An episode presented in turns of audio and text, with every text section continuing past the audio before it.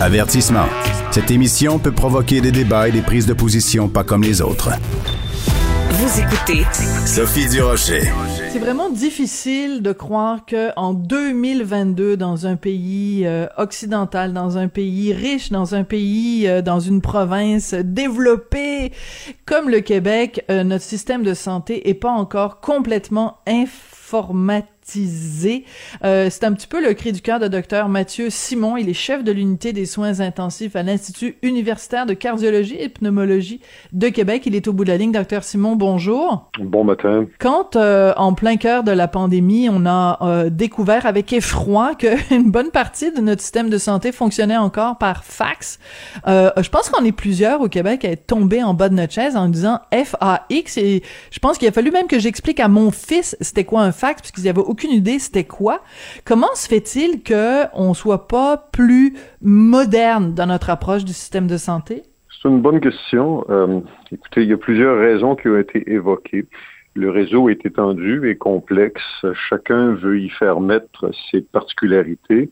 Et euh, en fin de compte, ce que ça prend, c'est un système de base qui est implanté à partir du ministère et qui permet quand même à certaines personnes ou à certains milieux de, de faire des, des, ajouts complémentaires.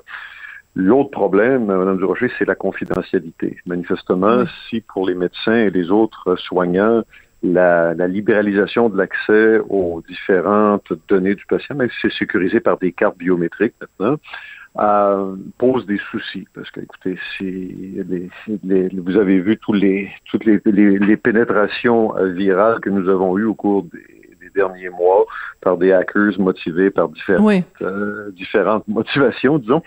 Euh, donc ça, c'est sûr que c'est un enjeu parce que vous voulez pas que votre dossier médical soit exposé en, en, long et en large où que ce soit. Euh, il y a des, des, enjeux aussi face à, à l'assurabilité des patients. Si les, assureurs avaient accès à tous les dossiers médicaux, il y aurait hmm. peut-être de la discrimination.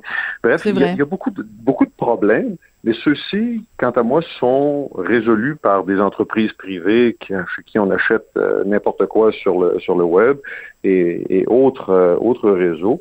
Il suffit donc de balancer l'avantage d'un système beaucoup plus agile face aux risques potentiels qui sont mitigables quant à moi. Voilà, euh, parce que en fait, oui, parce que pendant cette pandémie, le, euh, le, premier ministre François Legault nous l'a dit souvent. D'ailleurs, il faut mesurer hein, les, les, les, la balance des inconvénients. Et dans ce cas-ci, oui, on peut passer notre temps à dire on voudrait que le système soit 100% sécuritaire, 100% étanche. Mais parce que le système n'est pas encore 100% étanche, on, on le mettra pas en place. C'est un petit peu, euh, tu sais, quand on veut tuer son chien, on dit qu'il a la rage, là. Si on peut pas avoir la perfection, euh, on n'ira pas, mais c'est quand même mieux que rien d'avoir un système imparfait. Euh, une solution imparfaite est mieux qu'une euh, qu'une solution qui reste sur la tablette en attendant qu'elle le soit. Voilà. Ah, vous savez, Mme Durocher, on, on, le réseau a besoin de plus de capacité et a besoin d'être attractif à, à la main-d'œuvre médicale, quelle qu'elle soit.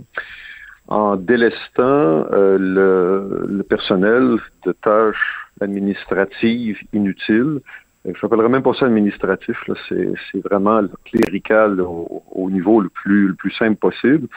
Bien, vous allez d'une part rendre le, travail beaucoup plus attractif pour ces gens-là qui ont signé dans le mm. réseau de la santé, non pas pour euh, chercher euh, un fax, une imprimante ou autre chose, mais pour soigner des gens.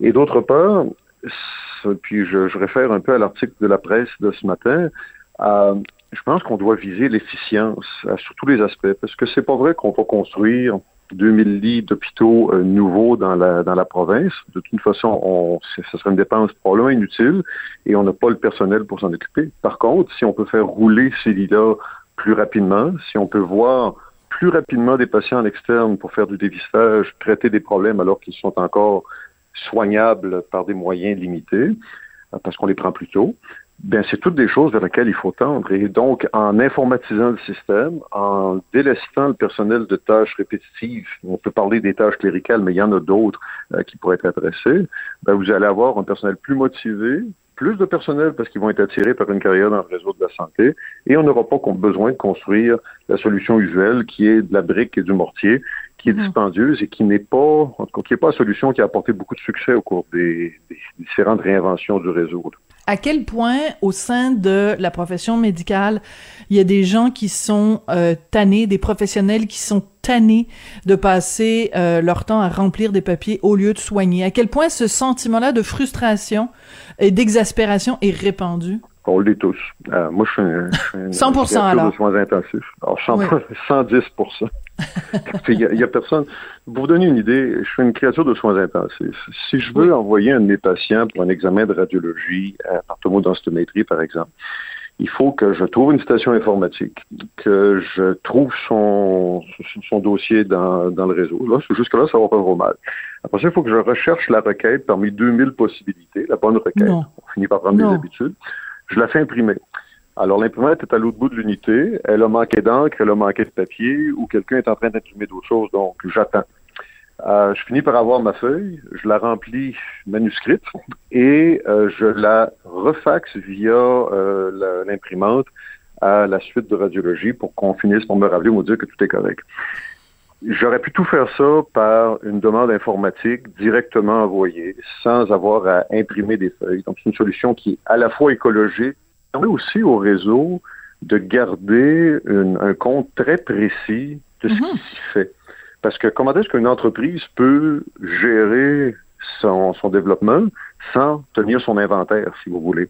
Ben donc, l'informatique a la beauté d'avoir une mémoire qui est à peu près infinie et de permettre de donner ce qu'on appelle de la, de la méga donnée qui nous permet donc de faire des, des, des recoupements et de voir quelles ressources sont manquantes ou quelles ressources sont mal utilisées. Ben, j'adore le parallèle que vous faites parce que si euh, on gérait le système de santé, puis je dis pas de rendre évidemment de faire rentrer le privé à 100% dans, dans le dans le système de santé, c'est pas ça que je dis, mais si un quelqu'un qui travaille dans le privé regardait la façon dont ça se passe dans le système de santé, il dirait ben voyons, il, c'est rempli de, de de façons de faire qui ne tiendraient pas deux secondes dans une entreprise. C'est sûr que des individus, pas gérer des individus, c'est pas la même chose que gérer euh, des chaussures ou des boîtes de chocolat mais à un moment donné, il y a comme des, des décisions de base qui devraient euh, euh, se prendre. Écoute, Écoutez, vous nous décrivez ça, là, le, les, espèces de d'étapes à pu finir. On a l'impression que c'est Astérix dans la maison des fous, là, qui se présente puis qui doit remplir le, formulaire 22 qui est rose. Ben non, c'est le formulaire qui est vert. C'est, il y a de quoi rendre fou quand même. Ben, c'est un peu, écoutez, puis il y a beaucoup de choses qui peuvent rendre fou dans le système de santé, puis ça en fait partie.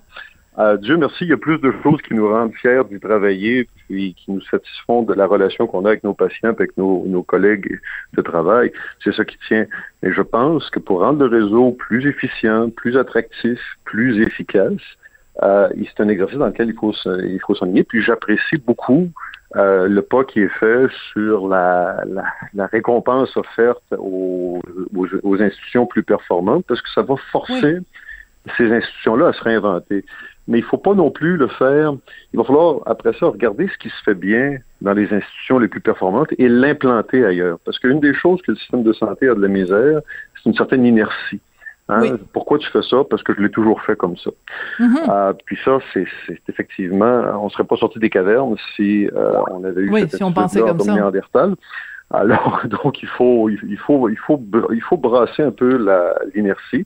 La pandémie nous a mis dans l'état d'esprit nécessaire pour que ça se fasse.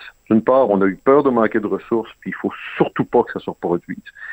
Et d'autre part, on a appris, puis ça c'est un des, des, effets secondaires bénéfiques de la pandémie, s'il en est un, le gouvernement, le ministère, les cliniciens, les directions d'hôpitaux se parlent de façon beaucoup plus directe, beaucoup plus ouverte, et il y a curieusement moins de paperasse à ce niveau-là qu'il y en avait. Il faut mm. faire descendre cette culture-là sur le terrain où le centre va pas être la, la paperasse ou la documentation à outrance, mais le service aux patients et à tous les patients. Euh, Parce qu'il y a beaucoup de gens qui, même s'ils reçoivent d'excellents services, c'est pas ceux-là qui me préoccupent, c'est ceux qui n'en reçoivent pas parce qu'ils sont limités dans l'accès aux soins par des, des entraves administratives, quelles qu'elles soient. Parlant de bureaucratie, je pense que mon collègue Jean-François Paquet à la réalisation a un petit extrait à nous faire euh, écouter qui va, qui va illustrer le propos, tout le monde va comprendre. Qu'est-ce que c'est? Nous devons obtenir le laissez-passer A38. Immatriculer une galère Non, vous avez mal dirigé. Vous devez vous adresser à la capitainerie au port. Hein? Non. Un grand classique du temps des fêtes. oui. Merci Jean-François qui nous a fait un petit extrait d'Astérix, donc la fameuse Maison des Fous. Écoutez, euh, je, vous donne un exemple de, bureaucratie. Euh, depuis mon arrivée au Québec en 77, j'étais toujours à la même clinique de santé, euh, donc pendant 30, euh, plus de 30 ans. Euh, et chaque fois que j'avais un petit bobo, j'allais à la même clinique de santé. J'avais un dossier à plus finir, comprenez-vous? Et à un moment donné, la clinique de santé a fermé. Puis donc j'appelle pour prendre un rendez-vous, on me dit non, la clinique a fermé. Donc je dis bon ben je vais aller voir un autre médecin. Donc je vais je me trouve un autre médecin. Impossible d'avoir accès à 30 ans de mon dossier médical. Il a disparu dans les vapes. Impossible de savoir en quelle année j'ai fait un mélanome, en quelle année... Mais, toute mon historique médical a disparu du jour au lendemain. C'est quand même assez hallucinant. Si ça avait été informatisé, les dossiers des patients, ça aurait été facile de retrouver. Puis donc, on est moins bien soigné parce que tout ce système-là n'est pas informatisé. C'est très troublant ce que vous racontez. C'est malheureusement pas euh, inusité. Euh, vous savez que notre notre ordre professionnel nous a confie des mandats face à la persistance des dossiers. Euh, je peux pas préciser dans le cas actuel, mais c'est sûr que ce mandat-là, en l'absence de documentation informatique, est très difficile à réaliser. Imaginez si un feu devait euh, raser une clinique médicale qui garde ses archives papier. Euh, ça serait, on, a perdu 30 ans d'historique sur des, des, milliers de patients, ce qui est inacceptable. Ceci étant dit, curieusement, les cliniques d'omnipratique sont souvent plus informatisées que les hôpitaux. Et euh, moi, je, je, vais, je vais souvent dans des cliniques, euh, des cliniques médicales, faire de la, de la, formation médicale continue avec les omnipraticiens. Et je suis extrêmement heureux de voir qu'ils ont, dans un plus petit écosystème, réussi à développer des, euh, des ressources.